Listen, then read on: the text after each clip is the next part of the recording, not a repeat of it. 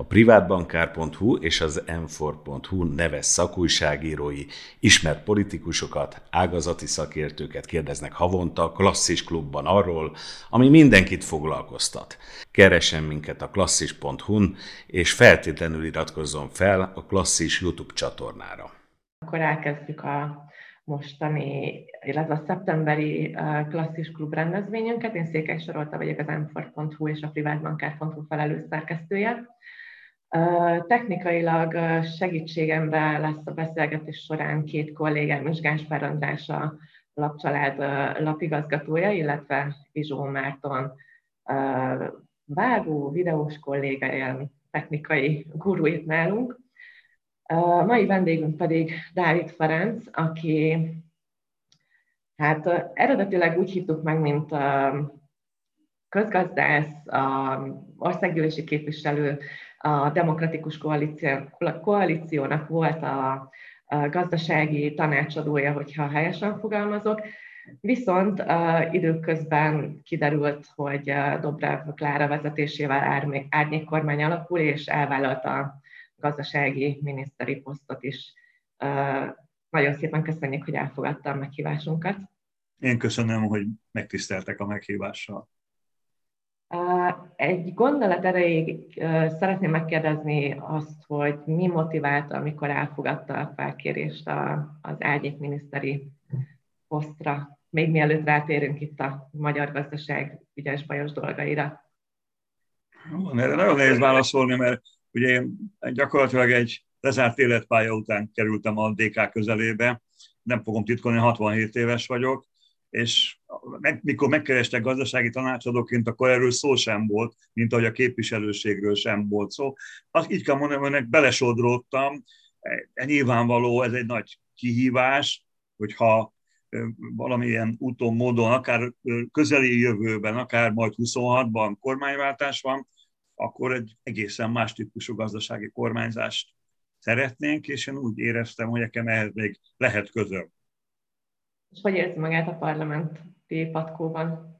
A parlamenti patkóban a sajátjaink között viszonylag jól érzem magam, de én, aki egész életemben a gazdasági és társadalmi párbeszédben vettem részt, én 1988 óta az érdekegyeztetés összes fórumát végigjárva, hogy mondjam, hát az ehhez képest úri kaszinó volt.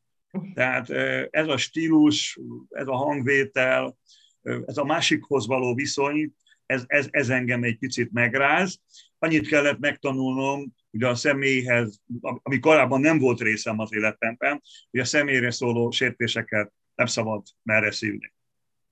Ellentétes, tehát mondja, a sajátjaim közt jól meg vagyok, az is persze szokatlan egy pár közösségben, aki soha nem volt ilyenben, a, a másikat azt még egy kicsit még gyűrnöm kell magam. Igen. Um, még mielőtt itt elkezdtük volna ezt a mai rendezvényt, én már említettem, meg a, a beharangozókban is említettük, hogy másfél évvel ezelőtt már volt egyszer a klasszis klub vendége, még nagyon a, a kezdeti időkben, és én megnéztem ezt a tudósítást, ami ebből a beszélgetésből készült, és egy valami nekem nagyon szemet szúrt, és kíváncsi lennék a véleményére, akkor egészen pontosan úgy fogalmazott, és hát azt a jelzőt használta az 5,1%-os inflációra, hogy vágtató infláció. Most a 15 százalék itt azt milyen jelzővel tudná illetni? Hát, eh, eh, hát ha, ha vágtatót mondtam, bár az, az nem volt helyes, de ha ön mondja, akkor biztos, hogy jó. Hát erre lehetne hasonlót a száguldót mondani, de hát ez már, akkor, ez már a Forma 1 sebesség, és ez már nem 15-18, az ha október 11-én a KSH adatait meg fogja nézni, a most már ebbe benne lesznek, a, a korábbiban még nem voltak benne a, a rezsiszámlák, illetve az aszálykár még nem, tehát a szeptemberi ugrás lesz, egy nagy ugrás, közel lesz a 20-hoz már szeptemberben. Um, hasonló véleményem van talán egyébként a kormány is, Varga Mihály adott, vagyis közgazdász vándorgyűlésen tartott egy beszédet, és ott az ábrán lehetett látni, mert ők is egyébként ilyen 20%-ra számolnak. A héten jött ki ugye a Magyar Nemzeti Banknak a prognózisa, mennyire ért vele egyet, vagy mennyire találja optimistának, pessimistának ezt a forgatókönyvet, amit felvázoltak? Én elfogultság nélkül fogom mondani, én leginkább az összes hivat, hogy van, nagyon nehéz mindig ugye különböző kutatóinszerteknek, meg különféle inszerteknek az anyagait összevetni, mindenki tud mondani egy számot. Én azok közé tartozom, aki, aki leginkább a Magyar Nemzeti Bankére figyel, ez nem azt jelenti, hogy a kormányé nem érdekel, ez nem azt jelenti, hogy a KSH-nak az adatait nem nézem, de én még mindig abban a hitben élek, és remélem, hogy helyesen, hogy a Magyar Nemzeti Bank egyrészt egy független intézmény, legalábbis én szeretném annak látni, ez az egyik. A másik, valóban ez egyik kulcs feladata az, a, a, a, az inflációtól való védelem. Tehát én azt hiszem, hogy az övéké a mostani tudásuk szerint azt kell mondanom, talán a legobjektívebb lehet, de meg kell mondanom, az övéké is elég félelmetes. Tehát Varga miniszter úr ugye kimondta a közgazdász vándorgyűlésen, ugye a jövő év első három negyed évében recesszió lesz. Ez igazából szinkronban van az MNB előzetesével, a részleteket még nem látjuk, csak az előzetes jött ki, és az MNB-nél is lehet látni, hogyha elolvastam, hogy a júniushoz képest akár 22-re, akár 23-ra, akár 24-re vonatkozóan visszalépett, tehát rosszabb számokat mondott, és a növekedés vonatkozásában is borulátóbb, mint egy negyed évvel ezelőtt. Tehát a decemberi lesz nagyon izgalmas, mert nyilvánvalóan decemberben a költségvetéshez hozzá kell nyúlni, és a, a, a bérek, a nyugdíjak, most nem fogom, majd úgy beszélünk, gondolom részletesen, én azt gondolom, hogy az ő véleményük, és azt gondolom, hogy valamihez ragaszkodnunk kell, valakit hitelesnek kell tartanunk, én azt gondolom, az MNB-t azt mindenféleképpen ezek közé kell sorolni. És hogy látja egyébként a jövőt, hogy mekkora baj vagy nehéz sor vár Magyarországra, van magyar gazdaságra, a GDP meg infláció tekintetében, tehát azt látjuk a prognózisokból, hogy, hogy a következő év még nehéz lesz. Engem személy szerint egyébként a jegybank prognózisából a következő évi infláció az, ami nagyon meglepett, mert ugye az idei évre a nézőnknek elmondom, hogy 13,5 és 14,5 százalék közötti éves inflációt várnak, következő évre pedig 11 és 14 százalék közötti. Tehát nagyon minimális javulásra látnak esélyt, és számomra ez, ez volt talán a megdöbbentőbb, mint a gazdasági növekedés. És nagyon korrektül fogalmazott, ugye mert éves átlagosra mondta, de ez azt jelenti ebben az évben, hogy november-decemberben a 20-21-22 is elképzelhető, még januárban is, és ez majd egy nagyon-nagyon lassú ívbe fog lemenni. Ugye vissza, az eredeti kérdése az volt, hogy milyen szemüvegen keresztül nézem a jövő évet, ha megengedi a, a múltam miatt, én a, a vállalkozásokért aggódok, most nehogy félrejtsen a nyugdíjasokért, meg a minimálbéresekért is aggódok, mert tőlem azért mégis azt várják, aki, a, aki Demián Sándor mellett dolgoztam, és a Vosznak voltam a főtitkára, hogy a gazdaság de utána beszélünk a másikról is, ígérem, mert nem vagyok szociálisan érzéketten.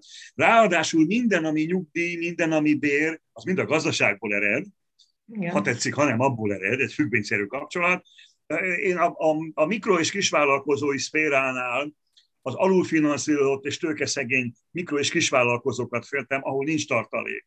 Tehát ahol, ahol nagyobb tőkeerő van, ahol nagyobb tartalék van, ahol nagyobb állóeszköz vagyon van, és nagyobb létszám van, ott van mozgástér.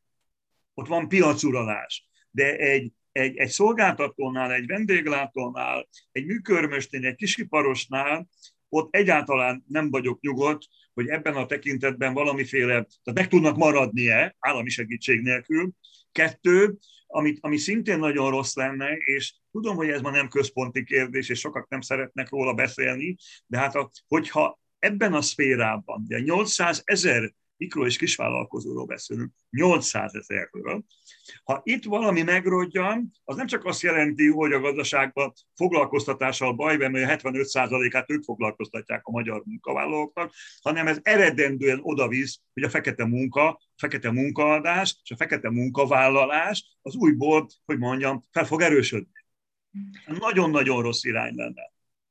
Ez a fekete munka felerősítését egy kis kitérővel megkérdezném még, hogy a kata kivezetése ez mennyire erősítheti, vagy fokozhatja. Kapcsolódik a kérdés, ugye, amikor megtörtént ez a törvényjavaslat elfogadás, akkor nagyon sokan ez, ezzel a veszéllyel riogattak. Hogy megyünk vissza a én, én, nem, én nem riogatnék, én nem riogatnék, én ebben biztosabb vagyok. Éppen hétfőn szóltam most napirend után Tálai államtitkár úrnak, hogy azért azt már most jó tudni, hogy a kata kivégzése, és ugye az új adóvázolásra átmenőbe, egy, van egy 50 ezres rés. Eltűntek. Na most ugye olyan a kérdés, és még hol vagyunk az év végétől? Én nem, hogy mondjam, egészen biztos vagyok benne, hogy föl fog szaporodni, csak a kata miatt is, gondolja végig, és itt ne is azokra gondoljon, aki főállású vagy fő, fő, főfoglalkozású egyéni vállalkozóként voltak katások, mert ők egyébként nekik élniük kell, és csinálni fogják, 95%-uk valahova átmegy, még ha rosszul is jár. Ha tud árat emel, ha nem tud, akkor nyelni fogja. De azok, akik mellékfoglalkozásban voltak, és csak mondok egy rették többenetes számot, pedagógusból 30 ezres volt katás akik ugye megfizették a járulékot a fő közalkalmazotti jogviszonyokból, és egyébként meg táboroztattak, szakköröket vezettek, művelési házakba elmentek könyvtárosnak. Na most ő eddig a 25 ezer forintjával el. Nem fog főállású egyéni vállalkozóként csinálni ezt a dolgot. Akkor mi a, mi a megoldás? Vagy az történik, hogy abba hagyja ezt a tevékenységet, és azt mondja, hogy neki ebből így elég volt, vagy csinálja, ahogy mi szoktuk mondani, okosba, magyarul. Ugyanez van, még, még nagyobb jellel mondanám, a nyugdíjas katásoknál, ők is mellékfoglalkozás voltak. Tehát aki 65-70 évesen egy kis településen, mondjuk ő volt az ezermester, megjavította a kerítést, a csapot, a gázt, a kéményt, mindent. És 25 ezerért megváltotta a becsületét.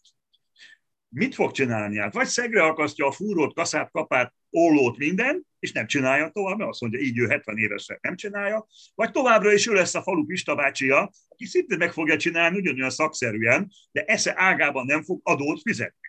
Hát ebb, nem, ők nem adócsalók, őket belekényszerítették ebbe.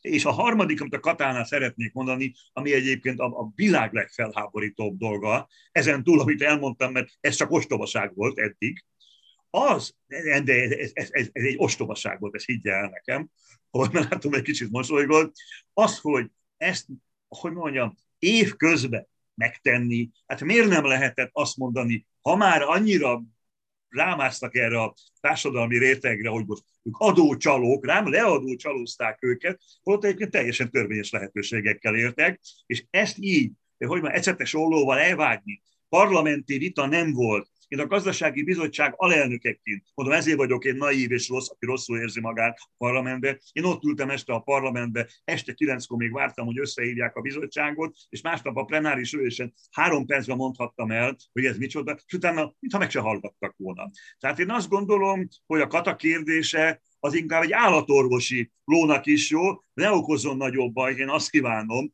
de abszolút nem jó irány. És a, még egy picit a katánál maradva, többen ugye, meg gyakorlatilag katások is elismerték, hogy az 50 ezeres adómértéket azt azért indokolt lett volna 2013 óta megemelni, vagy, vagy igazítani. Ez viszont ennek ellenére nem történt meg most. Ez miért történhetett? Mert ez számomra egy megfejthetetlen rejtély egyébként. Ha mondtam volna, de jobb, hogy fölvetettem. Hát sikítottunk, Hát ugyanis a katát ők vezették be, a mostani rezsim. Hát amikor 6 millióról fölemelték 12 millióra az értékhatárt, hát senki nem tiltakozott volna, ha felemelik 50-re. Ha mostanit felemelik az 50-et, 100-ra, állítom önnek a vállalkozói kör 9, jó, mindenki morgott volna, mert mindenki utálja, hogy zsebéből elvesznek valamit, de mindenki azt mondta volna, hogy oké, okay, de meg lett volna az ígéret, mert ugye a fölemelem 50-ről 75-re, 100-ról, nem is érdekes, hogy a konkrét összeg, de legalább megduplázni, abban biztos, hogy meg tudunk állapodni, hogy azt is mondhatom egy picit magamnak, hogy oké, okay, de hát akkor ez a pénz, ez majd az én valamikori nyugdíjamnak valamiféle részét fogja képezni. Hát nem lenyelték volna, ezt, ezt egyébként természetesen javasoltuk, tehát mondom, hát ilyeneket mondtuk, hogy ha, ha, ha már minden ha már nem vagytok hajlandók meghallgatni azt, hogy nem így kéne csinálni, akkor legalább azt, hogy akkor emeljük meg a mértéket, és várjuk meg a januárt, hogy szép, kényelmesen lezárt gazdasági évvel, és átsétál mindenki, vagy marad. Van elképzelés? És van még egy az indok, amit, amit nem értettem meg, ne haragudjon, de ez már mellékes volt a, a rendszerben, Ugye azt mondták, hogy itt ugye bújtatott foglalkozás van, tehát a, kollégákat ugye ahelyett, hogy munkaviszonyban foglalkoztatnák, ugye katáson foglalkoztatják. Na most miután a, nemzeti, a, a NAV, a Nemzeti Adó és Vámhivatal minden adószámot lát, mindenkiről lát mindent. Ha ön munkaviszonyos volt az Enfornál, és elbocsájtották, és holnap visszavették katásnak, azért azt nem olyan nehéz észrevenni. Ezt is mondtuk, a munkahogyi ellenőrzéset egy perc alatt megmondom, hogy önt kirakták és visszavették. Na, van bonyolult ez. Hát nem, tényleg, meg hát tényleg az összes számlát látják, tehát hogy lát, minden, minden, minden mozgást lát. És ezt mondjuk, hogy itt nagy cégeket mondtak, emlékszik, a multik csinálják. Hát hogyha a nagy multi ezt csinálta, ott ugye százasával ha csinál, egyel csinál. Hát ott május 1-én elbocsájtottak száz ember, és május 5-én visszafoglalkoztak ugyancsak százat, és név szerint még ráadásul nincs ugyanaz, akkor Turkia munkaügyi felügyelő, és abban a pillanatban megfogom. És nagyon megbüntetem. Igen. Még a Katárval kapcsolatban jutott picit a Kata, meg inkább a, még egy gondolatig maradjunk a nyári történéseknél. Miért volt ennyire sürgős ön szerint a kormánynak, hogy ezt így verte át, ezt a törvényjavaslatot gyakorlatilag egyik napról a másikra, és akkor még ehhez egy picit hozzájön ugye a rezsicsökkentésnek a csökkentése is, ami szintén egy ilyen váratlan és nagyon gyors lépésnek tűnt. Picit, minthogyha kapkodott volna a kormány abban az időszakban. Nem tudom, ezt így ki lehet-e jelenteni? Nem kicsit, nem kicsit, nem kicsit kapkodott. Azért, ha, ha visszaemlékszik, azért az extra profit adó kivetésénél is láttunk eh, bizonytalankodásokat. A Katánál én arra gyanakszom, eh, hogy azon túl, hogy akik ezt a jogszabályt írták, azok vállalkozót nem láttak közelről, de azt gondolom azt, hogy gumicsontnak ez jó volt, mert tudták, hogy erre rá fogunk ugrani, csak tudja, mindig ez a dilemma, hogyha van egy ilyen szörnyűség, akkor hát a vállalkozó valamikori bosszosként, hát elmehetek szó nélkül, nem mehetek el. Ha meg elkezdem mondani, akkor meg föl van turbozva. Én utóbbit vállalom, emellett nem lehetett elmenni. Tehát én azt gondolom, hogy volt egyfajta szakmai hiányosság, de a legjobban én egyébként a, a szakmai hiányosságot még csak nem is ennél láttam az extra profit adónál, ha ott is azért gondoljon bele, hát nem is profitot adóztatnak és az egész dolgozó magyar nép, bocsásson még, szívja be a extra profit adót, ugye nem profit, árbevételt adóztatnak, ez külön adóztatásra. Ez is mutatja, hogy itt kommunikációs kérdésekről van, nem szakmaiakról. Tehát azt gondolom, hogy a legjobban, ahol én érzékeltem a, a, a, a, a botrányos kapkodásnak a, a, a körülményét, az elsősorban az üzemanyag ársapkával történő játék. Ha emlékszik, hetente változott a kormányrendelet, és ugyanezt mondom igazából kicsibe az élelmiszerársapkánál is, ahol azzal akarnak megetetni embereket, hogy hat terméknek vagy hét terméknek ugye bekorlátozom az árát, és ők is tudják, én is tudom, ön is tudja, hogy egy kisebb falusi áruházban van 25 ezer termék, a Tesco-nál 100 ezer ugyan már ne tudjam azt az árat én, úgy, hogy ön észre se veszi, úgy a művészet, hogy, hogy és ugye azt ígérték, ha visszaemlékszik, mondja, maga a gazdaságfejlesztési miniszterük, senki ne izguljon, nem lehet ráterhelni a fogyasztóra. Hát akkor tényleg nem látott a kereskedelemből még soha semmit, még egy rendes kereskedő a költségeit azonnal berakja az árakba, főleg olyan termékeknél, amit ön úgy is megvesz, mert van, amit nem vesz. Tehát igazából semmi kockázat nincsen, látjuk az inflációs számoknál, hogy mennyit ért ez az árfék. Most lehet mondani, hogy egy picit több lenne, hogyha nem lenne, de az szerintem sokkal nagyobb bűn, hogy egy működő piacgazdaság árképzésébe szóltak bele. Ma hat termékbe, holnap 12-be, és azt majd 172-be? Tehát, hogy, és nem látjuk, a, nem látjuk azt, hogy érdemi módon leszorította volna. A, a meghosszabbításával egyetért? Jelenlegi inflációs körülmények között tudom, mondta, hogy minimális, amit számít, de hát mégis hát, azért mondjuk azt mondom, valami. hogy ez már egy olyan zsákutca, meg rású politikailag, és most hát ilyenkor kitör az emberből, mégis hogy egy politikai közösséghez tartozik. Hát engem nyilvánvalóan az oktogonon húznak fel a fára, ha elkezdem mondani azt, hogy hát bizony, ez a közgazdasági szempontból, ez, ez a beavatkozás nem volt szerencsés. Lehet, hogy marad még velünk jövőre az ástó? Én megmondom őszintén, egész biztos voltam benne, hogy október 1-én ugye letelt az egy év, ez egy olyan jó ciklus lett volna, hogy azt mondják, hogy akkor eddig tudtunk védeni, ezután nem. És azért lehetett volna más eszközökkel is. Az a baj, ezek, ezt már nem voltak ilyenek. Bizonytalan vagyok. Hát azért nagyon sokan javasoltuk több termék esetében, még a maradék élelmiszereknél a, az áfakulcsnak a, a mérséklését. Ugye itt is probléma van, ha az áfakulcsot csökkentem, ez politikailag egy jó üzenet, és, és vállalható, és tisztességes, hosszú távon meg is van a haszna, de hogy ettől az árak nem feltétlenül fognak csökkenni, tehát arra megint, abban megint nem lennék biztos, de nem lett volna, de legalább kifejezett, kifejezte volna a kormánynak azt a, hogy mondjam, erkölcsi kötelesség, vagy morális kötelesség, hogy én lemondok egy haszonról, hogy neked jobb legyen. De nem történt meg.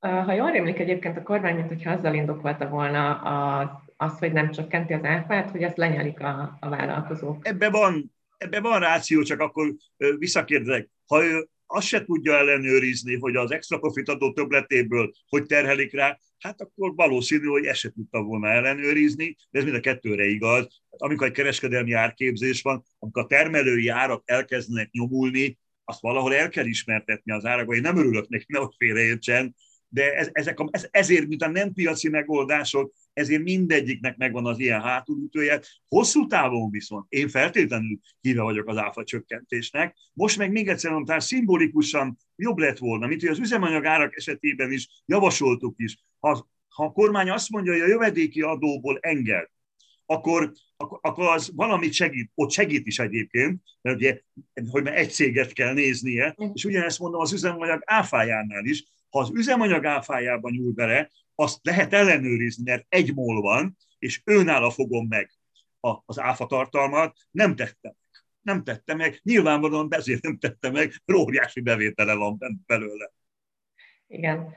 És a költségvetésnek szüksége is van most a hát, van szüksége a költségvetésre. Bevételi oldalon nagyon, nagyon, nagyon kreatívak, kiadásinál is, de abban később megyünk Igen, be. egyébként, hogyha már itt járunk, akkor én kíváncsi is lettem volna arra, hogy mit szól ahhoz, hogy kifizetési stoppot rendelt el a kormány. Azt hiszem, ez tegnapi hír volt, hogy a közigazgatási, köz, na, költségvetés alá tartozó intézmények csak a bérekre béreket fizethetik ki, és minden más azt október végéig nem. Megmondom szintén, én most olvastam, mielőtt önre készültem, állítólag a Gulyás miniszter úr azt mondta, hogy valami tévedés van, és hogy nem is úgy van, ahogy van. Én a tegnapiból tudok kiindulni. Ez egyszerűen azt kell önnek mondanom, hogy felkérés jogszabálysértésre. Hát ha ön a pénzügyminisztériumban beszállít cukrot, vagy a gazdasági minisztériumban, ami nincs, vagy a gazdaságfejlesztési minisztériumban a mosat, az abrosz mosatást intézze, mint vállalkozó, és ön nem fizetik ki, hogy lehet az? A legegyszerűbbeket mondom, hát ha olyan, kifiz, olyan külső kifizetések vannak, olyan beszállítók vannak az állami szférában, kisvállalkozók is, akik, akiket ki kell, hogy fizessenek, és teljesen mindegy, hogy, hogy, hogy most elrendelik, hogy ők a saját körükbe. Én szerintem egyébként ez inkább szimbolikus jellegű volt, hogy, hogy mindenki húzza meg a gatyaszíjat, de önmagában arra biztatni, áll, hogy mondjam, abban a pillanatban, hogy mi üzleti kapcsolatba kerültünk, a magyar állam bármelyik intézménye, és én, mint versenyszféra bármilyen vállalkozója, és a magyar állam azt mondja, hogy ő ne fizesse ki nekem a szolgáltatást, akkor az felkérés tárcra. Tehát én azt gondolom, hogy ez egy nagyon rossz ízű megközelítés. Én szerintem nagyon hamar, mondom, nincs tárgyi tudásom, csak férfüllel hallottam a gulyásnál, ez nem teljesen így van, ahogy ez elterjed. Azt gondolom, nagyon jó lenne ezt korrigálni, mert hát akkor én nem szállíthat. Ugyanis mindenki eddig mindig azt hitte, az államnak szállítok, az a legjobb, mert az mindent kifizet. Most kiderül, hogy nem, tehát ez egy nagyon nagy bizonytalanságot is okozhat. Ennek lehet lélektani hatása is, hogy, hogy itt most már akkor valakik biztatnak valakiket, hogy ne fizess. Ez üzletileg nagyon nem jó mondat, de nem tudok róla többet, tehát óvatos mm. vagyok. Um, ez, nem tudom, ez lehet ilyen spekulációs kérdés, hogy ugye a kormány ezért rendelt el um, költségvetési zárulásokat, hogy takarékoskodjanak a minisztériumok a, a saját kiadásaikkal Eddig viszont ugye nem történt igazából, vagy nem lehet tudni arról, hogy, hogy van, volt ellenőrzés, vagy történt ebben valami, hogy ki mennyit spórol, stb. Lehet, hogy ezt mondjuk nem vették komolyan, és akkor ezért ment félre ez a dolog, mert most akkor a kormány rá akart lépni a fékre, hogy most már Ácsi, akkor takarékoskodni kell, és ezt akkor most megnézzük, hogy eddig mi történt, és akkor majd utána megyünk tovább. Tehát elkép... nem én, ezt el, én ezt el tudom fogadni, hogyha ez úgy történik, hogy saját magán. Tehát holnaptól nincs külföldi kiküldetés. Holnaptól nem használjátok a cégautókat. Eddig volt 50, vagy állami autók. Holnap lesz 20. Na de a benzinkutnál nem fog fizetni az, az állami autó. Hát ez nem ugyanaz a kettő. Hát az, hogy az ember takarékoskodni akar, és mindenre vonatkozik, hogy kezdjük inkább mindig magunkon, és nem másokkal szórakozzunk, mert mondjuk még egyszer nagyon rossz üzet. Tudom, érzi a felháborodásomat, hogy ebbe tényleg fő vagyok. A, hogy gondoljátok, hogy nem fogtok fizetni? Hát még a vendéglőbe is fizetni kell, hát ne szórakozzunk. De, de magunkon, otthon, bent, igen. Kevesebb iroda kell, kevesebb fölösleges kormánybiztos kell, államtitkár, igen, szépen lehetne, van mit, jelentem van mit, de szépen hízik a vízfej, amikor olvassa hetente, hogy hány kormánybiztos, miniszteri biztos, miniszterelnökének, na ott, ott nagyon jókat lehet spórolni. Igen, most nyáron még a fizetéseket is megemelték. Én, én nem kicsit, nem kicsit, hogy klasszikusokat idézzek, nem kicsit. Tehát az, azt gondolom, hogy, hogy így szimpatikus is lehetne a dolog, és az is látja a kapkodásnál, az előbb kérdeztem, és eszembe jutott el, hát ez a 18 fokos történet, hogy 18 fokban tényleg meg fogom nézni majd, hogy, hogy tényleg ott kesztyűbe fognak a titkárnő kolléganők ülni, és, és 10 percenként meleg teját vagy konyakot fognak írni, hogy ne fagyjanak meg. Hát olyat kell mondani, ami, ami komoly, ami elhihető, ami hiteles. Ez, amit, te, amit ön kezdte most mondani nekem, ez nem az, és felháborító. Most így a, olyat kell mondani, ami hiteles és igazról eszembe jutott egy másik kérdés, amire szintén szerettem volna rátérni. Nem feltétlenül szorosan gazdaság, de nagyon tehát aktuális kérdés, és ugye én úgy terveztem ezt a beszélgetést, hogy először átveszük az aktuális uh, dolgokat, amik mondjuk egy héten történtek, és akkor utána így elkalandozunk más területekre.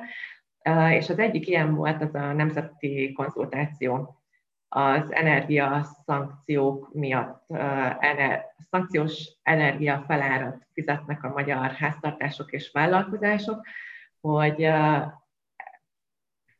mit gondol erről, hogyan értékeli, mi haszna van ennek a konzultációnak. Ugye most Gulyás Gergely egyébként azt mondta, hogy ők azért remélik, hogy Európában ez példaértékű lesz, hogy megkérdezik a, az embereket, azokat, akiket tényleg a valóságban érint a, a, az energiaszankció, hogy hogyan érzik és mi a véleményük erről. De hát ennek nem lehet semmiféle következménye, csak gyakorlatilag egy papírt lobogtathatnak, nem? Ráadásul az a papír, ami ugye nem tudjuk, hogy hiteles-e vagy sem, mert a boldog írja alá, meg a boldogtalan. Tehát ez, én önmagában azért vagyok, és, ezt, és most kibújok az, a rezsi meg energiaügyből, mert ugyanis igazából a, a, a nemzeti konzultációra kérdez rá. Igen, igen. Én azt gondolom, hogy abban az országban, ahol most már 11. éve nincs társadalmi párbeszéd, nincs gazdasági érdekegyeztetés, Nincs. Föl is számolták az országos érdekeegyezőt a tanácsot, és különböző ilyen gittes szervezetekkel próbálják, amit imádok, mikor a Magyar Kereskedelmi Iparkamarával kettesbe a parakartására eldöntik, hogy mi hogy lesz, nem érdekeegyeztetés. Ez két ember leül és beszélget. Tehát ahol a munkavállalók képviselői, a vállalkozások képviselői, ugye ezek mind önkéntesen szervezett képződmények, és a magyar kormány hol nyilvánosan, hol nem, komoly vitákat folytat arról, hogy hogy legyenek dolgok ebbe az országban, aznál, és én mondom, én a rendíthetetlen híve vagyok a társadalmi párbeszédnek, mert azt gondolom, hogy ország kultúrájához hozzátartozik, hogyha ön és én ellentétes érdekeltségűek vagyunk, de mégis itt élünk, és egy hajóban ülünk, akkor előbb-utóbb hosszú vitak után néha megsértjük egymásat belefér, de találunk egy konszenzuális megoldást.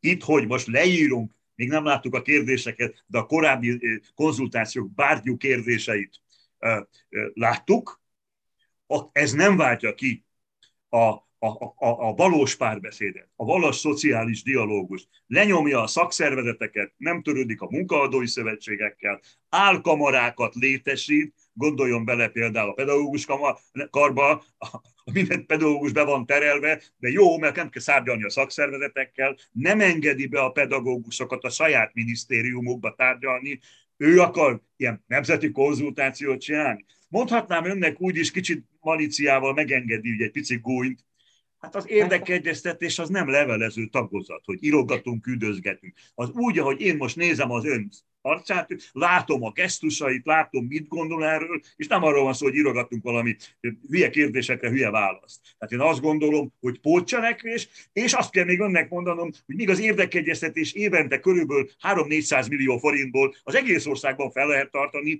egy ilyen konzultáció 6-8 milliárd forint. Egy olyan helyzetben, amikor minden milliárdra szükség van sőt minden millióra szükség van.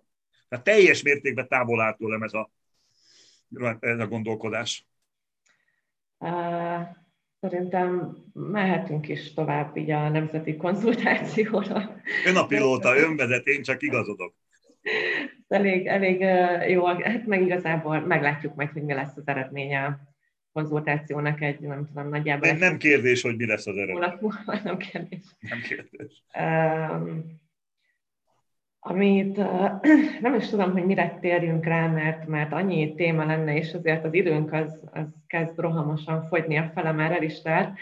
Um, először, az elmúlt időszakban, napokban egyre inkább felerősödtek azok a vélemények, miszerint Magyarország azért ilyen csőd felé kezd húzni. Ön ezt hogy látja? Lehet, hogy eljutunk oda mondjuk pár hónapon belül, hogy ez a kijelentés igaz legyen, és tényleg beszédben legyen a gazdaság, vagy addig még kihúzzuk, és megjönnek az uniós pénzek, és akkor úgy minden helyre fog állni. Ezért azt szeretném hangsúlyozni, hogy hogy már nagyon sok területtel foglalkoztam az életemben, felszámolás és csődeljárásokkal nem, de én azt gondolom, hogy Magyarország a, a, a szó jogi értelmében nincs az államcsőd közelében. Itt sokfajta csődjelző van, a technikai csőd, nem, nem bonyolódok bele. Bonyolult is a rendszer, de nem jó erről beszélni. Először is azt gondolom, hogy azért nem, mert ha a legrossz, jó, próbáljunk megközelíteni a legjobb szenáriót, még egy kicsit masszírozzák egymást, és megérkezik a pénz, és akkor én már nem azon fogok izgulni, hogy megjön-e, hanem sokkal jobban, hogy hogy fogják elosztani. Az engem, ha itt van, akkor ahogy belépett hegyes halom, már engem már csak az izgat, hogy megint mennyi megy haza, és mennyi megy hasznos társadalmi célra. De elméletileg úgy fogják elosztani, hogy ez már jó legyen, mert csak akkor kapjuk meg, hogyha vagy lesznek kis kapuk. Reménykedek, reménykedek abba, hogy már ott is felébredtek, hogy nem elég odadni, hanem figyelni kell, hogy hogy kötik el azt a nem kis pénzt. És egyébként Magyarország fejlődésében mellőzhetetlen pénz. De ha nem, Hát azért azt is tudjuk, bár részleteket én semmit nem tudok, ne kérdezzen rá, de azért azt tudjuk, hogy a Nemzetközi Valuta Alap júliusban itt volt. Na most tudom, hogy meleg volt a Balatonnál, és fürdeni jöttek, de én azt gondolom, őket nem szeretik itt annyira, hogy vendégül. Tehát világos, hogy informális, minimum informális módon itt tájékozódás volt. Semmit nem tudunk róla. Nem véletlen. Tehát ott mindig van egy, egy lehetőség, persze azt tudni kell, hogy ott jóval szigorúbb ellenőrzés lesz, mint az Európai Uniós pénzeknél. Itt már bankkal állunk szembe, az már mikroszkóppal jár mindenhova. Tehát, és, és sajnos van egy harmadik verzió is, amitől én nagyon-nagyon félek, az a legrosszabb az egészben, hogyha bármiféle politikai megfontolásból, majd kimondom a nevüket is, a keleti orientáció valamelyik nagy országából, két ismeretlenes lehet az egyenle, hogy két hatalmas országból valamelyik tud ekkora méretű országnak tudnak hitelt adni, de annak a hitelnek viszont nem kamatára lesz, hanem valami másfajta. Tehát maradjunk abban, hogy nekünk mindenféleképpen, és én ezt több előadást tartottam erről, megkérdezték, hogy mi a, a, a politikai véleményem erről, a gazdasági az egyértelmű, az nem bonyolult. A politikai véleményem az, hogyha az Orbán kormány magát kicsit is felelősnek tartja, csak ennyit, kutya kötelessége idehozni ezt a pénzt, bármi áron. Tehát ha le kell térdelni, akkor Brüsszelbe le kell térdelni. Tehát itt ez a, ez a, látjuk ezt a kettős kommunikációt, hogy, hogy nem mondom, hogy itt kakaskodok, ott meg meghúzom magam is, nem baj, engem már ez se érdekel. Itt olyan nemzeti érdek fűződik ahhoz, és ők nevezik magukat nemzeti kormánynak, tehát igazából engem már a körítés nagyon nem érdekel, mert már mindent hallottunk erről. De az, hogyha ebből egyetlen eurót elszórakoznak azért, mert önérzeteskedünk ebbe vagy abba, akkor az bűnnek tartom. Arra lát bármiféle esélyt, hogy nem, nem is ezt szerettem volna kérdezni, hanem, hanem biztos látta azokat a törvényjavaslatokat, amiket benyújtotta a kormány az EU-s pénzek megszerzése érdekében elegendőnek ítéli meg azokat, így a saját véleménye szerint, mert nyilván nem tudunk brüsszeli fejekkel gondolkozni, de véleményt azért tudunk. Én, ez nagyon szubjektív lesz. Ez nagyon szubjektív lesz. A joganyagot ismerem, de nyilván nem, én, nem vagyok jogász, tehát nem is. Uh-huh. Én azt gondolom, hogy ez kevés lesz. Kevés lesz. Én sokkal szigorúbbakat, egyáltalán a tempójában szigorúbb intézményrendszert és ellenőrzési rendszert, de hogy mondjam ennek, hogy már annak is örülünk, hogy eljutottunk idáig. Tehát most már azt lehet látni, hogy az Európai Uniós pénzeknek az a fajta kótyavetyélése, ami elmúlt 12 évben ennek biztosan vége. Tehát igazából eddig már örülni kell, hogy most félig van tele, vagy üres a hát ezt most nem tudom megmondani, mindig van szigorítás. Ugye, hogyha azt mondom, hogy nagyon szigorítsák, akkor azt mondják, hogy rossz magyar vagyok de, de én azt gondolom, hogy miután itt a pénzköltés meglehetősen lazán történt, és ez ellentétes a nemzeti érdekünkkel. Azt gondolom, hogy nyugodt szívvel a körmünkre nézhetnek. Magyarország bebizonyította, hogy ezekre a támogatásokkal és hitelekkel nem korrekten bánt. Mindenki pontosan tudja, aki ebben az országban gazdasággal foglalkozott, hogy ezt a elmúlt 12 vagy 16 év uniós pénztömegét Magyarország nem jól használta föl. A régiós versenytársaink, akiket régebben, hát ön még fiatal, de ne emlékszik, hogy lenéztük őket, és ezek, le, ezek a lenézett régiós versenytársak, most csak a legegyszerűbbet mondom önnek, Lengyelországot, Szlovákiát és Csehországot, például a minimális bér mindenhol magasabb. Hogy lehet ez? Hát valószínűleg dinamikusabb gazdaságot építettek negyed, 15 év alatt, a szlovákok még, még borzasztóbb gyorsasággal, és nyilvánvaló, hogy ők jobban hasznosították. Össze lehet azért mérni ilyen tekintetben makrogazdasági számokkal is, hogy, mm. hogy Magyarország mindig arra voltunk büszkék, hogy ennek a keleti baraknak, hát mi vagyunk azért mégis csak a legjobb helye. Hát ez már régen nem igaz. Régen nem igaz. Ez turistaként is remekül lehet érzékelni, ha elmegy Szlovákiába vagy Lengyelországban. Igen. Azt Szeretném kérni, hogy segítsen nekem eldönteni. Egy dolog foglalkoztat engem egyébként így az uniós pénzek kapcsán, vagy egy kérdés az, ami mindig felmerül bennem, és lehet, hogy rajtam kívül még a nézőkben is. Megkockáztatja a kormány, hogy nem jönnek ide a pénzek, tehát hogy, hogy elveszítsük őket? Én az optimista fajta vagyok, de szigorú. Én a miniszterelnöket úgy szoktam magamba hívni, hogy ő a Magyarország részvénytársaság elnök vezérigazgatója, ő nem állam férfi. Uh-huh. A, a, ő a pénz mozgatja. A, van egy nagyon csúnya mondás, hogy mit ér a hatalom pénz nélkül, nem fogom idézni, hogy mit szoktak elé mondani, gondolom mindenki tudja. Ez az elnök vezérigazgató ezt pontosan tudja. Nyilvánvalóan, hogy és ebbe optimizmus van, amit én mondok igazából, persze nagyon szigorú, és egy kicsit, hogy mondjam, nem lenéző, de nagyon elítélő vélemény, de a kettőt összerakja, aki így gondolkodik, az nem mond le pénzről. Uh-huh. Nem mond le pénzről. Nem mondhat le. És akkor még, ha még, ezt még előadhatja is, hogy ő a nemzet oltárán, hát akkor meg pláne. Tehát azért ő nagy debattőr, ne felejts el. Tehát nem, nem, szóval jól jár, jól jár. Nem nehezen dicsérem, de jól jár, jól jár. Én azt gondolom, hogy, hogy ő is tudja azt, hogy nem lehet ide állni ilyen helyzetbe, hogy kinhagytunk 3000 milliárdot. Ilyen nincs. Nekem is lehet egy kérésem? Persze. Hogy a, a, ebbe a körbe, hogy nehogy kimaradjon, csak az nem rákérdezett volna, az euró kérdése. Rákérdeztem majd. Akkor jó. Csak az, amikor mondtam a lengyel és a lengyel se példát, hogy hova jutottak hozzánk képest, azért soha ne felejtse el senki, hogy még Magyarország Hát a mai nap itt nem is mondom már, hogy nem, azt sem tudom mennyi az euró, már 400 fölött már nem számolom. A magyar fizetőeszköz 2010 óta elvesztette az 50 át 260-ról 400 A cseh korona 1-2 százalékkal romlott 12 év alatt.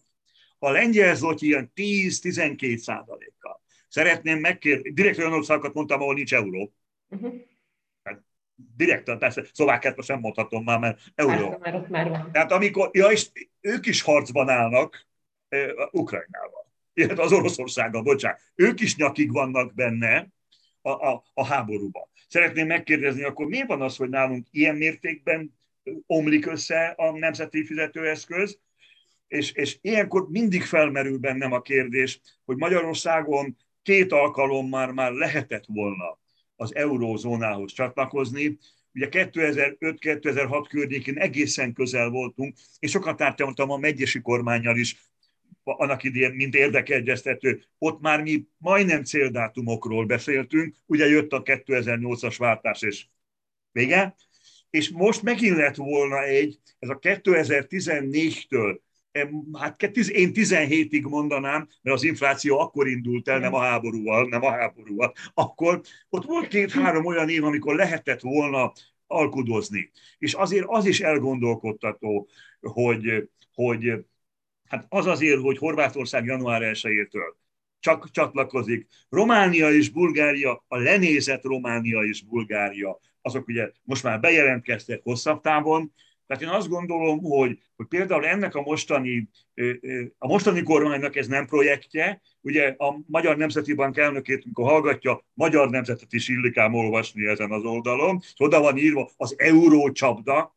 amikor a szlovákok azt mondták, hogy a legfontosabb projektjük volt ez, igen. akkor elgondolkozom, tehát az euró kérdését én azonnal napirendre tűzném, nem kapkodva, nem kapkodva természetesen. Ez egy nagyon bonyolult gazdasági, politikai, és hozzáteszem, sokaknak érzelmi kérdés is, hogy a szuverenitás, hogy még ezt is elveszítjük.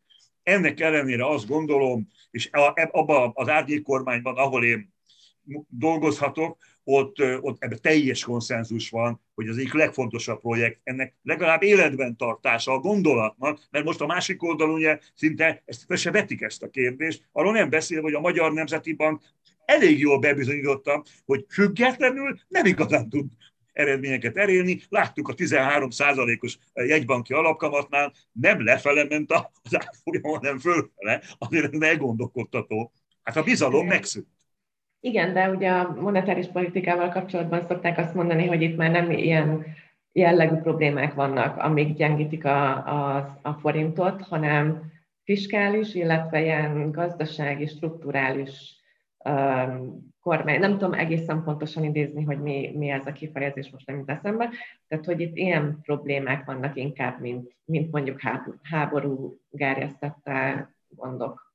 Én nem fogom visszafogni magam és, és azt fogja mondani, hogy földszintes mondatom lesz, de nem baj. Az az első lenne, miután a bankvilág ugye interpersonális kapcsolatokon alapszik, hogy a Magyar Nemzeti Bank elnökének azonnal le kéne mondani. Ez nem azért, mert én olyan vagyok, ez a mondjon le, mondjon le, mondjon le, ismerjük a, a közeli történelmünkből, hogy minden héten elmondjuk, nem, nem. Én, én csak egyszer fogom, illetve még egyszer elmondom. Azért, pont azért, amit ön mondott, hogy itt már lehet látni, hogy a jegybanki alapkamat emelés az igazából csak a, a, a megtakarítás és a hitelezési magatartást fogja befolyá, befolyásolni fogja, hisz vállalkozók nem fognak tudni hitelt felvenni, illetve ha így föllöködnek a 11-12 százalékos ugye, állampapírokat kínálnak, arra a, a, a kis, a kisbefektetők rá fognak menni, menjenek is rá, rá én is beszélném őket, de az alappályát ez már nem elég. Tehát itt már olyan verbális intervenció kéne, én azt is szoktam mondani, hogy ki kéne állni a pénzügyminiszternek és az új MNB elnöknek, és azt mondani, hogy most már, hogyan mostantól másként lesz. Mert, mert nincs bizalom. Tehát itt már, itt már, itt már nem, ahogy ön is mondta, itt már ilyen még száz bázispont.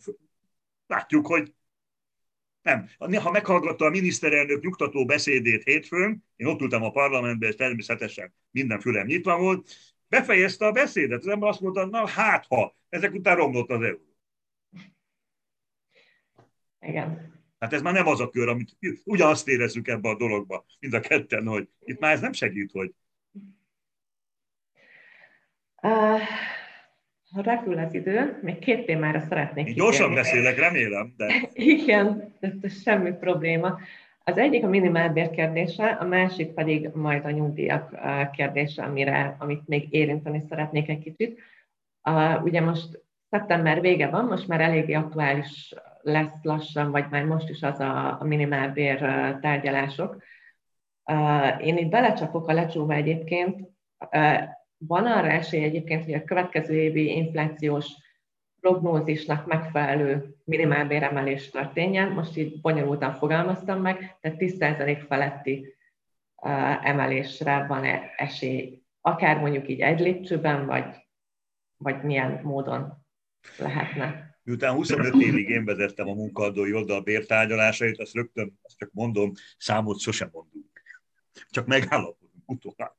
Tehát ott kezdem, hogy rendkívül nehéz helyzetben vannak a szociális partnerek. A szociális partnerek, a munkadók és a munkavállalók, a kormány az nem szociális partner, ő csak ugye a harmadik fél, akinek egyébként joga van megállapítani a minimálbért. Jelzem, én 1992-től vezettem a tárgyalásokat, 2000-ig nem volt minimálbér, ha három fél nem állapodott meg, ez már régóta máshogy van, tehát a kormány be, be tud nyúlni, és azt mondja, hogy ennyit vállalva a felelősséget. Én azt gondolom, hogy nagyon nehéz helyzetbe ülnek le tárgyalni, ami nem mellé beszélek, komolyan mondom. Nagyon nehéz helyzetbe ülnek le, mert a két szociális partner hogy néz ki? Hát van az egyik, az a mikro- és kisvállalkozói kör, amelyiknek most a kötél a nyakán van, hogy nem mondjam hosszan. És ugye a minimálbér nekik fáj, nem az Audinak, nekik fáj. Na most ők ott mondják, hogy gyerekek, nincs pénz, és nem tudom, mennyi lesz a rezsim. És már megkezdődtek a tárgyások. A másik oldalon vagy olyan stáb, ahol 1 millió 100 ezer embert képviselve, ők vannak, akik minimál béren vannak, és garantált bérminimum, akik mikor megkapták én a 20 ot fél órával beszéltünk az inflációról, gyakorlatilag ennek az alacsony rétegű társadalmi rétegnek fölzabálta az infláció a keresetét, ráadásul, hogy még inkább fájjon, ön is bizonyára tudja, az alacsony jövedelmű családok a legtöbb pénzt az élelemre költik. Na mi emelkedett a leggyorsabban? Az élelem. Tehát tök le vannak nullázva. Tehát gyakorlatilag nulla reál pozíción lesznek, mire a tárgyalások befejeznek. Ha jó, ha nulla, és nem mínusz lesz a reál idén. De nyilvánvaló, hogy ha jövőre belecsapnának egy nagyon magas minimálbérbe, nem fogok számokat mondani, egy nagyon-nagyon magasba, hát az gerjeszteni fogja az inflációt. Ebből következően azt gondolom, hogy valahol egy olyat fognak megtalálni, egy olyan méltányosat, ahol még a vállalkozók is azt mondják, hogy bele kell menni, vagy kapnak kompenzációt, volt ilyen a 2010-es években, volt ilyen, tehát pályázattal lehetett, magam is csináltam vállalkozóknak ilyen, tehát abszolút konkrétan, komoly, akkor, akkor nagy pénz volt, 15-20 milliárd forintot lehetett a kisvállalkozói körbe. De ugye ez megint mesterséges, megint piacba avatkozunk be. Tehát ez egy bonyolult helyzet. Én azt gondolom ugyanakkor, hogy nagyon nem engedhetik el, az infláció miatt se, meg a költségviselő képesség miatt se, meg a versenyképesség miatt se.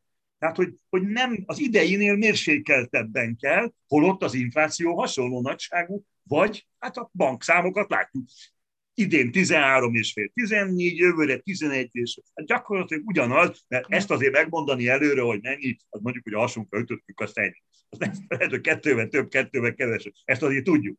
Hát egy nagyon rossz pozíció, nagyon rossz pozíció van, és az államnak nagyon ügyesnek kell lenni, hogy be tudja őket hozni egy ilyen megállapodásba. Itt én mindig azt csináltuk régen, ma már sajnos nem egy pici kafetériával lehet játszani, lehet azt mondani, hogy két lépcsőbe emelünk, megnézzük az első évet, nagyon óvatosnak, nagyon óvatos játékvezetőnek kell lenni az államnak, a kormánynak, de ne ő fütyülje be a végeredményt.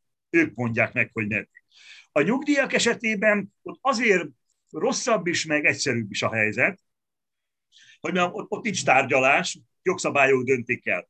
A mostani jogszabályok szerint a novemberi, ugye két lépcsőről beszélünk a nyugdíjnál, nagyon gyorsan mondom, ha nagyon megy az időnk, hogy ugye a nyugdíjnál az van, hogy 1,8% jön neki most novemberben korrekció. Na most én magával nem szoktam számokba fogadni, az oktogonnál ott fogunk énekelni mind a ketten, ha az egy nyolcat bemeri vállalni. Hát hogy merné bevállalni? Se politikailag, semmiféle tekintetben.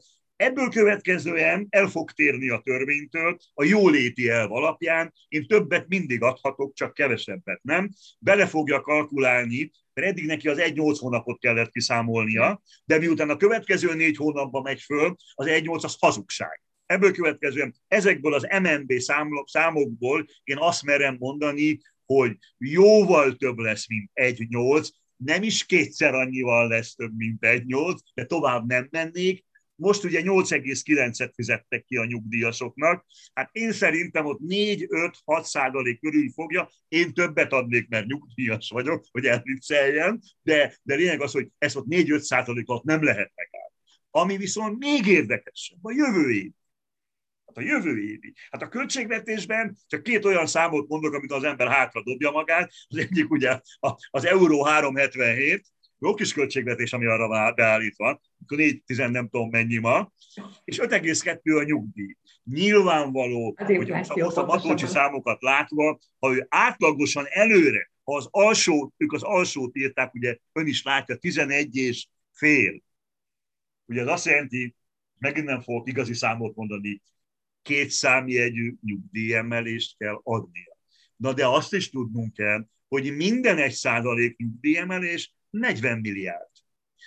Hát, hogyha ilyet tetszünk számolni, az 400 milliárd. És ami a dologban a legszebb, hogy ezt a költségvetést, a 23-ast, mi a bubánatnak kellett júliusban elfogadni, mikor egyetlen szám nem igaz belőle, ezt elmondtuk a parlamentbe. Például ez a 400 milliárd, ez nyilvánvalóan nincs benne, hát nem lehet benne. Tehát itt decemberben a teljes költségvetés így lesz a fejére állítva, jó megrázva, és nyilvánvalóan az árfolyam kérdés, én szerintem a hiány kérdés is változni fog, nem fogják tudni tartani az eredetit. Ugye a nyugdíjat azt megbeszéltük, spékelve még 13. havival, hogy a költségvetésnek. Tehát én azt gondolom, hogy itt egy nagyon szigorú, és amikor az előbb mondta a banki kérdésnél, hogy szigorú monetáris politika, akkor én most kiegészítem, nem, ha nem veszik udvariatlanságnak, és borzasztó szigorú fiskális politika olyan költségvetési politika, ahol minden sallangot, minden olyan dolgot le kell húzni, azért, hogy ezeknek a kifizetéseknek forrás legyen. És akkor ön még nem beszélt arról, és nem kérdezett rá, hogy befejezem, hogy eddig annyit tudunk, hogy az energiaintenzív vállalkozásoknak akarnak valami csomagot adni. Lesz gyármentő csomag, és lesz szükség szerint, mint a munkahelyi csomag. A tessék mondani, az hol van a költségvetésben? Az nem 10 milliárd, igen. Tehát, hogy, hogy itt olyan, itt olyan számokkal próbálódzok én most, de igazából a legnagyobb bajom az, hogyha valaki megkérdezi tőlem a 23-as költségvetést, csak némi malíciával azt tudom mondani, előneveld, el ne olvasd, majd decemberben, ha érdekel, olvasd el. Se, semmi értelme. Hát homokra van építve. Igen, az elmúlt tíz évben folyamatosan ezt csinálják, ugye, hogy jó, nyár elején már elfogadják, és ezt egyébként a kiszámíthatóságra... időszakban én ezt elfogadom. Hát amikor úgy megy, mint a szekér, legfeljebb, legfeljebb tévedek, és kevesebb lesz az infláció, hogy jobban fog menni. Na, de amikor nem tudjuk, hogy három hét múlva lesz-e uniós pénz, vagy sem, akkor mit ér az a költségvetés? Igen. Uh, nézői kérdéseket tennék most fel önnek, érkezett egy pár. Ibrányi Sándor a Facebook közvetítésünknek kérdezte azt, hogy mit szól ahhoz, hogy sok-sok vállalkozó szellemű fiatal hagyta el a hazánkat. Ennek, hosszú, ennek közel és hosszú távon mi lesz a következménye? Hát nagyon sok időm nincs, ugye, ahogy szoktam mondani, hogy kik is mentek el. A fiatalok, a kreatívok, az okosok, a nyelvet beszél. És azt nem mondom ki, mert senkit nem akarok megbántani, és kik maradtak itt. Tehát azért gondoljunk bele. A másik, amit most már tudunk, ha, ha, ha még erről a részről el beszélni, ennek nyilvánvalóan, most már tudjuk ezt is felmérésekből, nem tudományos, de ilyen már nem is csak a bérért hanem a munkakörülményért, a továbbképzésért, az oktatásért, mert ha a gyermek kínszületik, ugye egy drámai számot azért hagyd mondjak, hogy ugye 90 ezer gyermek születik évente, és mindig drámaiak el szoktam mondani, én nagyon idős ember vagyok, amikor én születtem, 220 ezer született évente, és most csak 90, de hogy még rosszabb legyen, a még rosszabb legyen az ábra, ennek a 90 ezer magyar agyakönyvezésű, magyar állampolgár gyermekeknek a 15%-a már nem itthon születik. Tehát azt is vegye le. Tehát ez demográfailag egy csőd.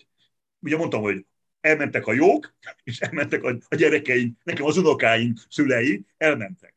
A, a, a harmadik az meg most, ha már ilyen jó beszélgettünk a nyugdíjról. Hát a nyugdíj folyófinanszírozású, tehát nem abból kapom a nyugdíjat, amit befizettem. Ebből következően, ha 4-500 ezer fiatal és az ő gyermekeik nem jönnek haza, akkor azok a német, a francia, meg az angol, meg az osztrák társadalombiztosításnak fizetnek, Ebből következően a folyófizetésből a nyugdíjnál iszonyatos problémát vesznek, mert ez már nem, nem kis pénz.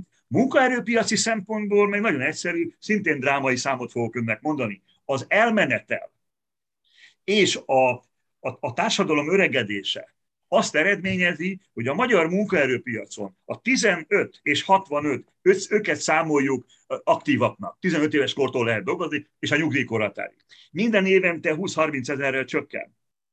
Automatikusan csökken. Uh-huh. Na most ezért lehet látni, ha nézi a szabályozást, hogy feloldották már, hogy a nyugdíjasok annyit dolgoznak, és úgy dolgoznak, és 15 százalék SZIA-ért nyugdíjasként Amerika dolgozni, meg kell, hogy mondjam őszintén, ennél jobb a földön, és a vállalkozásnak sem kell eh, járulékot fizetni. A vállalkozásnak csak a bérköltség van, nekem meg csak a 15 pont. Hát miért? Hát mert tudják, csak nem mondják. Uh-huh. Szomorú a helyzet, a kollégának, aki kérdezte, ez rendkívül módon elkeserít, hogy, hogy, hogy elmennek a gyerekeink és az unokáink. Hát ez igen, ez nem szomorú. És munkaerőpiaci helyzet, tehát munkaerőpiaci igen. megközelítésről is. Egy másik olvasónk azt szeretné megtudni, hogy mi a véleménye arról, hogy több nagy beruházást tervez a kormány kínai és távol-keleti cégekkel, amely beruházások energia és vízigénye igen magas, amikor az ország energia és vízellátása már most sem túl biztató. Nem is beszélve az építkezésekhez és az üzemeltetéshez szükséges munkaerőigényre. Gazdaságos beruházásoknak tűnnek ezek? Szerintem itt az olvasónk így elsősorban a Debreceni akkumulátorgyár volt az, ami kiváltotta benne ezt a kérdést. Nagyon nehéz erre válaszolni, mert ugye ez egy nagyon általános jellegű kérdés. Ugye Magyarország egy rendkívül nyitott gazdaság ha, ha, attól félek az ilyen beruházásoktól, főleg a távol, főleg a kínaiaktól, hogy a környezetvédelem, a kínai környezetvédelem, meg az európai sztenderdnek köszönő viszonyban sincsenek. Tehát én nem vagyok természetesen semmiféle tehát nagyon sokan vannak, ugye, akik multi ellenesek, van, akik a német tőkét utálják, van, akik a kínai. Ilyen nincs, ilyen nincs a magyar felelős kormánynak pontosan tudnia kell, hogy ha keretit hoz, mit követeljen meg tőle. Követeljen meg tőle azt a standard, amit megkövetel egy némettől, vagy nem is kell megkövetelni, mert a német kultúra ezt hozza. Tehát én azt gondolom, hogy a környezetvédelem, főleg az idei nyár után, a klíma kérdések előtérbe fognak helyezni, ennek örülök, és ugye azért örülök, mert ez a fiatalok története. Az ő jövőjükről van szó. Tehát én azt hiszem, hogy ezek a beruházások lehetnek racionálisak, csak én mindig attól félek, hogy a végletek, hogy vagy multi ellenesek vagyunk, és akkor hallja kereskedelmi multik például, ugye hát azok teljesen ki vannak átkozva, hát, olvasta a Lázár miniszter úrtól, most már megint miniszter, hogy multik abcúg, hát azért bocsánat, itt komoly német és francia cégek vannak Magyarországon, és olvassák és hallják. Tehát ezt is nem szeretem, de azt se szeretem, amit hallok például Debrecenből, ha igaz, igaz, ha nem, nem, hogy nem biztos, hogy a legjobb minőségű földeket kell odadni egy dél-koreai a kínai, bocsánat, kínai az akum. Hát most megzavar. Kínai. Nem biztos, hogy az, hát hogy nem kell letérdelni se. Ahogy, ahogy láttuk, hogy voltak itt letérdelések, Szóval azért mondom, hogy, hogy megint a, itt, itt megint a kultúra kérdése, ugye egy nyitott gazdaság, itt szükség van a multinacionális cégekre. Én nekem volt szerencsém járni néhány autógyárba, mintha a Holdon járna. Hozzák a kultúrát, fizetik a bért, kollektív szerződést kötnek, nem dolgoztatnak feketén, beszállítói kört vonzanak, akiktől megkövetelik a modern technológiát. Ha ez van, akkor, és nem ölik meg a környezetünket, akkor én ma továbbra is azt mondom, hogy igen, igen, jöjjenek. Tehát, hogy nem lehet ezeket ilyen mereven kezelni, a távol-keletit. De például én fognám fülön a Suzuki-nál, hogy a szakszervezeti embereket kidobják a gyárból, és a magyar állam ezt nézi, és nem mondja azt, hogy a Suzuki-nak is be kell, én nyugodtan merem mondani a nevét, mert ezer helyen megírtam, hogy szégyen és gyalázat, hogy az embereket ott piszkálják, kidobják a gyárból a szakszeretét, nem engednek szervezkedni, és a magyar állam a munkatörvénykönyv nem lenne Magyarországon munka. Azért, mert fontos, mert Európa legnagyobb Suzuki gyára egyébként, és jó, hogy itt van, nehogy félreértsen. Tessék szíves lenni az európai sztenderdekhez igazodni. Egy másik olvasónk ennek három kérdése van. Az egyik az, hogy mi az oka, hogy folyamatosan arról beszélnek a politikusok, hogy a nekünk járó pénz az EU-tól. Hogy nem is tudom magának, hogy mondjam ezt. Már kezdek fáradni ez ilyenkor jobban kell vigyáznom a jelzőkre, hogy mérhetetlen ostobaságnak tartunk így beszélni. Hát ha egy családban vagyunk, gyerekekkel, asszonyjal, nagyszülőkkel, akkor nem úgy beszélünk egymással, hogy a gyerekem odajön, kem jár apu. És mondom neki, az kisfiam, a szád jár. Most miután ráadásul még könnyebb is mondani sajnos, mert pontosan tudjuk, hogy Magyarország nem nettó befizető. Ugyanakkor mondják azt, hogy az Európai Unió, amikor fölvették Magyarországot, nem szerelemből vették fel Lengyelországot, Szlovákiát. Itt egy érdekről van szó, itt nem kell arról beszélni, hogy kinek mi jár, itt ez egy klub, ennek a klubnak vannak szabályai, ezeket a szabályokat természetesen lehet szeretni, nem szeretni, de ezek a kiszólások, ez, ez annyira, annyira földszintesnek érzem, megmondom, a rangon aluljának tartom, hogy így kell. Meg, kell. meg lehet azt úgy is fogalmazni, hogy mi itt szeretnénk felzárkózni ahhoz az életszínvonalhoz, ami Ausztriában van, és ehhez pénzre van szükségünk. Ez ugyanazt jelenti, csak sokkal kulturáltabb, adjátok már ide azt a pénzt, hogy hagyd legyen olyanok, mint az osztrákok, mert szeretem, mikor a Matolcsi Szingapurt, vissza is írtam a, a Matolcsinak, jó viszonyban vagyunk egyik, hogy Gyuri, nem Szingapur, Ausztria, azt kell nézni. Az itt van, azt látjuk, azt értjük is. Szóval, hogy, hogy e, ez a stílus, ez nem, ez nem megy már úri helyen, rendes helyen. Rossznak tartom ezt a megközelítést. Uh-huh. Az előbb említette Ausztriát, és ugye ezt tudjuk jól, hogy most egy kicsit nekem, még nekem is van egy kérdésem, hogy Ausztriát szeretné elérni Magyarország, vagy a kormány Ausztria szín, színvonalát, annak a 80%-át, meg a 100%-át. Az elmúlt években mennyit közeledtünk, vagy távolodtunk ettől a szinttől? Vissza fogok élni a korommal. Ugye Antal József azt mondta, nem kell rá emlékezni, akkor 2010-ben már elérjük Ausztriát. Innentől kezdve a Matolcsi Mutka szem 2040-et mondott, vagy nem tudom, vagy 50-et, de teljesen mindegy. A lényeg az, hogy nem közeledünk. Viccesen szoktam mondani a baráti társaság, pont olyan, mint az euró. Nem, hogy egyre távolodunk tőle. Aki Ausztriában jár, az pontosan látja a jövedelmi viszonyokat, látja az egészségügyet, látja a problémákat, látja a problémákat is, természetesen van. Én azt gondolom, hogy jó, most jó visszafogott leszek, jó, ha nem távolodunk. Jó, ha nem távolodunk.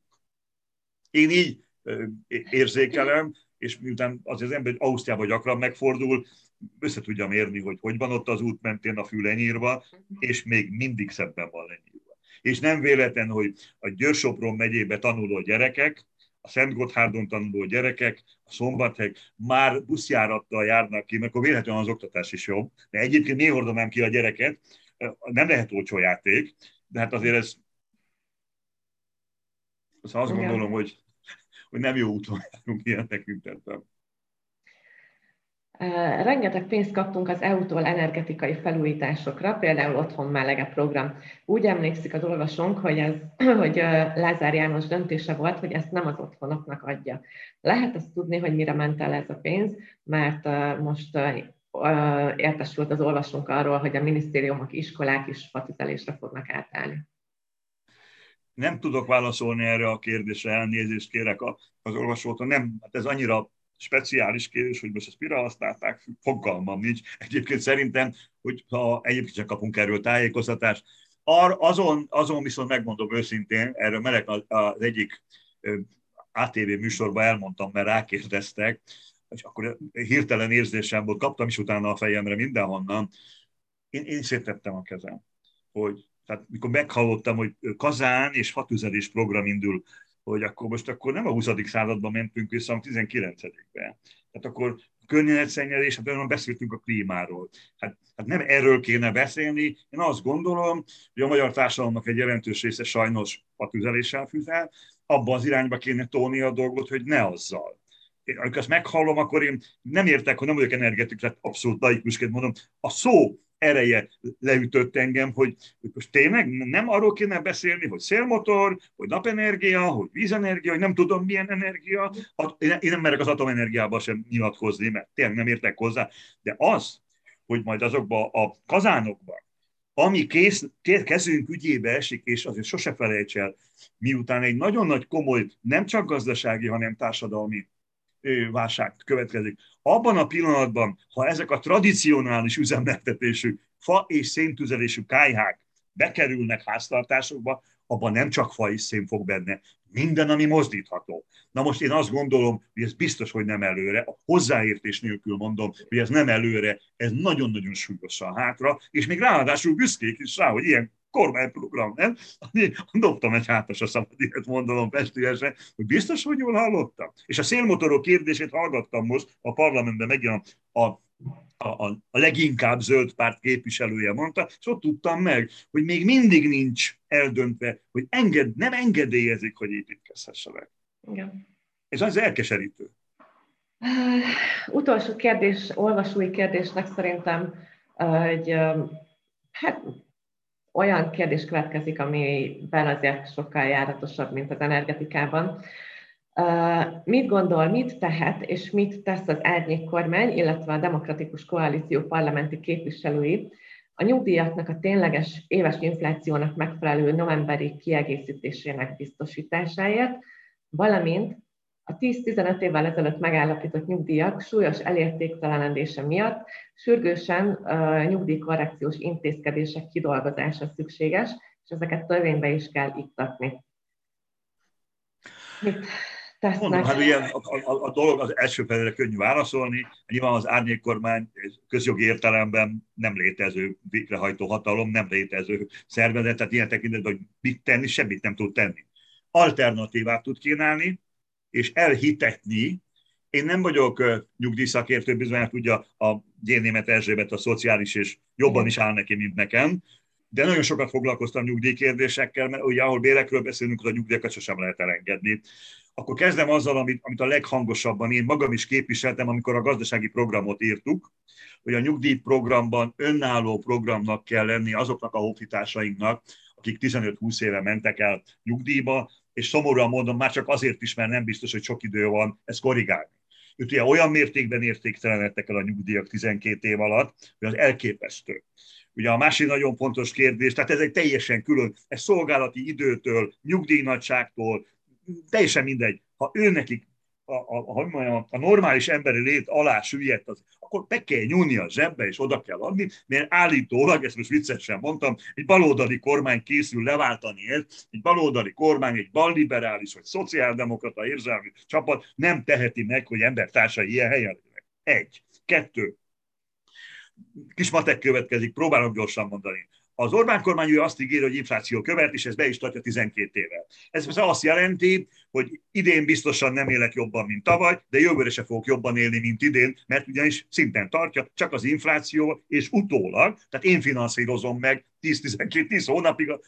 Ha átalakítottuk volna vagy megmaradt volna a bajnai féle, ha visszaemlékszik, vegyes indexálási rendszer, aminek ugye az a matekja, hogy 50% bér és 50% infláció, akkor a ma 160 ezer forintos átlagnyugdíj, az 190 lenne, az azt jelenti, hogy egy átlagnyugdíjas 30 ezerrel kapna havonta többet. Nem lenne most az rossz a rezsiszámlára. Tehát a vegyes indexálású rendszer mindenképpen vissza kell hozni, már csak azért is, mert olyan katasztrófát okoz, ha megengedő, hogy kicsit még nyugdíjazzak, hogy miután a bérek beépülnek a költségekbe, a bérek utána tudnak menni, az aktívak utána tudnak menni, többé-kevésbé, de ha a nyugdíjak harmad annyival emelkednek, vagy negyed annyival emelkednek, mint a bérek, így nyílik szét az olló, a relatív leszakadás növekszik. Itt ne felejtsen el még valamit, lehet, hogy tudja, de mindig el kell mondani két és fél millió emberről beszélünk, a magyar társadalom egynegyedéről beszélünk, tehát a nyug, és a nyugdíjrendszer utolsó nagyon nagy,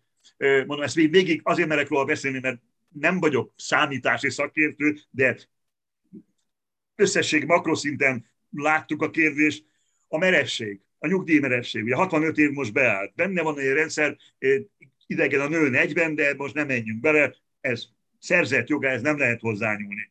De valamiféleképpen a nyugdíjak szólódását is meg kell állapítani. Ez nem lehet az, hogy elveszük a magas nyugdíjakat, hanem olyan nyugdíj megállapítási rendszert hozunk létre, olyan, degresszív, olyan degresszivitást viszünk a rendszerbe, ne tudjon kialakulni. Túlzott megint. Hát a 28 és fél ezer forint, ami egyébként irányérték, nem nyugdíjérték, de ma már van 2 millió 850 ezres nyugdíj is. Nem lehet százszoros nyugdíj különbség, mert akinek ráadásul 2 millió 850 ezer, az egész életében nyilvánvalóan jól keresett. Tehát továbbra is kell a szolgálati idő, természetesen a befizetés, mert az befizetésem után kapom a várományomat, szerzett jogom, nem lehet vele játszani, mint szeretnének vele, és, és, de mindenféleképpen olyan méltányos helyzetbe kell hozni, hogy azért mindenkinek legalább úgy érezze, hogy idős korában nem, tényleg nem az árok szélén van. És ami még nagyon fontos a nyugdíjnál, hogy tök merev, 65 év,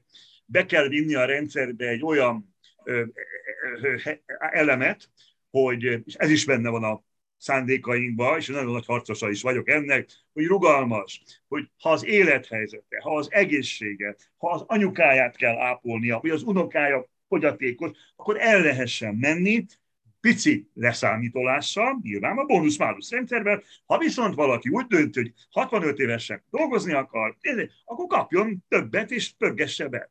Tehát nagyon, sokat, nagyon gyorsan és nagyon sokat apró dolgok is vannak még, akkor nem terhelem bele, egészen más gondolunk a nyugdíjról, mint a mostani rezsim. Tehát, hogy a kérdésre a válasz, hogy 180 fokkal más gondolunk erről, de nyilvánvalóan semmelyik gondolatunkat nem veszik figyelembe, nem fogadják el. Higgy el, ezt nagyon sok helyen elmondtam, és most is elmondom nagyon sok helyen, de hát amíg nincs a kormányrúd kézbe, addig ez csak persze üres beszél.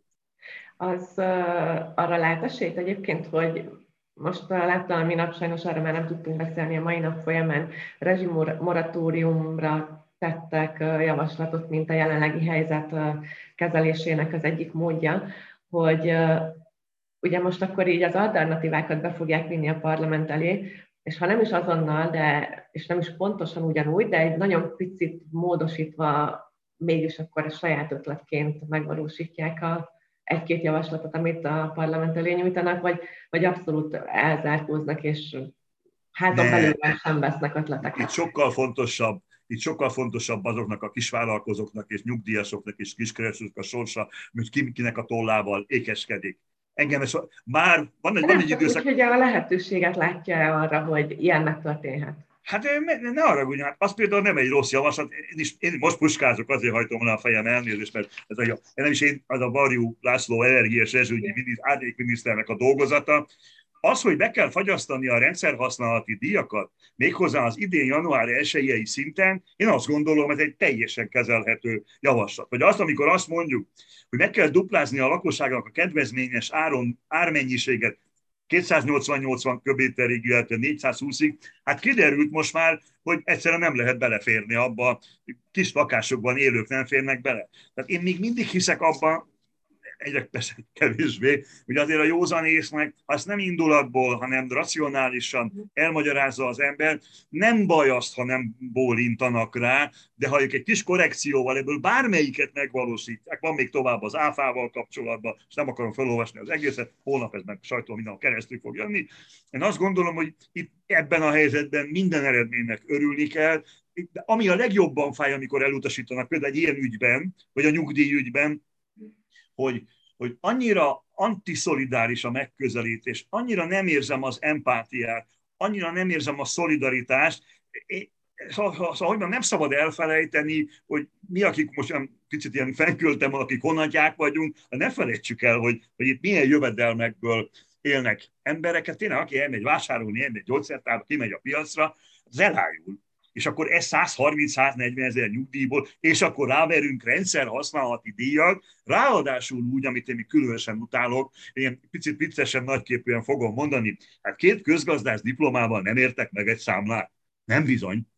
Nem bizony. Nézem, bogarászom, és azt se tudom, hol tartunk. Akkor hogy várható egy 75-80 éves embertől, hogy egyáltalán megértse, csak azt látja, hogy mennyit kell fizetni. Szóval én nem érzem azt a, ezt a törődést, hogy itt olyan leszakadt és olyan, olyan szándivaló társadalmi rétegek vannak, és ez, ez gyomorszájas ütés, ami most a, a rezsivel megy. Tehát ez, ez vállalkozói szempontból is, de ez most levettük napirendről, de, de főleg itt az alacsony keresetű és a nyugdíjasok vonatkozásában ez, ez szinte nem, ebben a pillanatban megoldhatatlan, mert tudni, ezért kell ilyen javaslatokat tenni, és ez a média remélem át fogja venni, és a média miután nagy úr esetleg befolyásolja őket, hogy hát azért ebbe lenne mit tenni.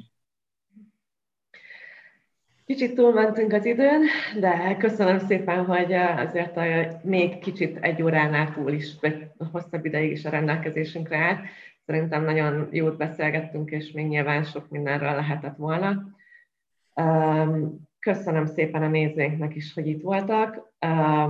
Remélem élvezték a beszélgetést. Egy hónap múlva újra jelentkezünk a Klasszis Klubbal. Addig is javaslom, hogy iratkozzanak fel a Klasszis YouTube csatornájára, kövessék be oldalainkat a Facebookon, és podcastekkel is szoktunk jelentkezni heti rendszerességgel, úgyhogy azokat is sok szeretettel ajánlom a figyelmünkbe. Dávid Ferencnek köszönöm szépen, hogy, hogy beszélgettünk egy jót.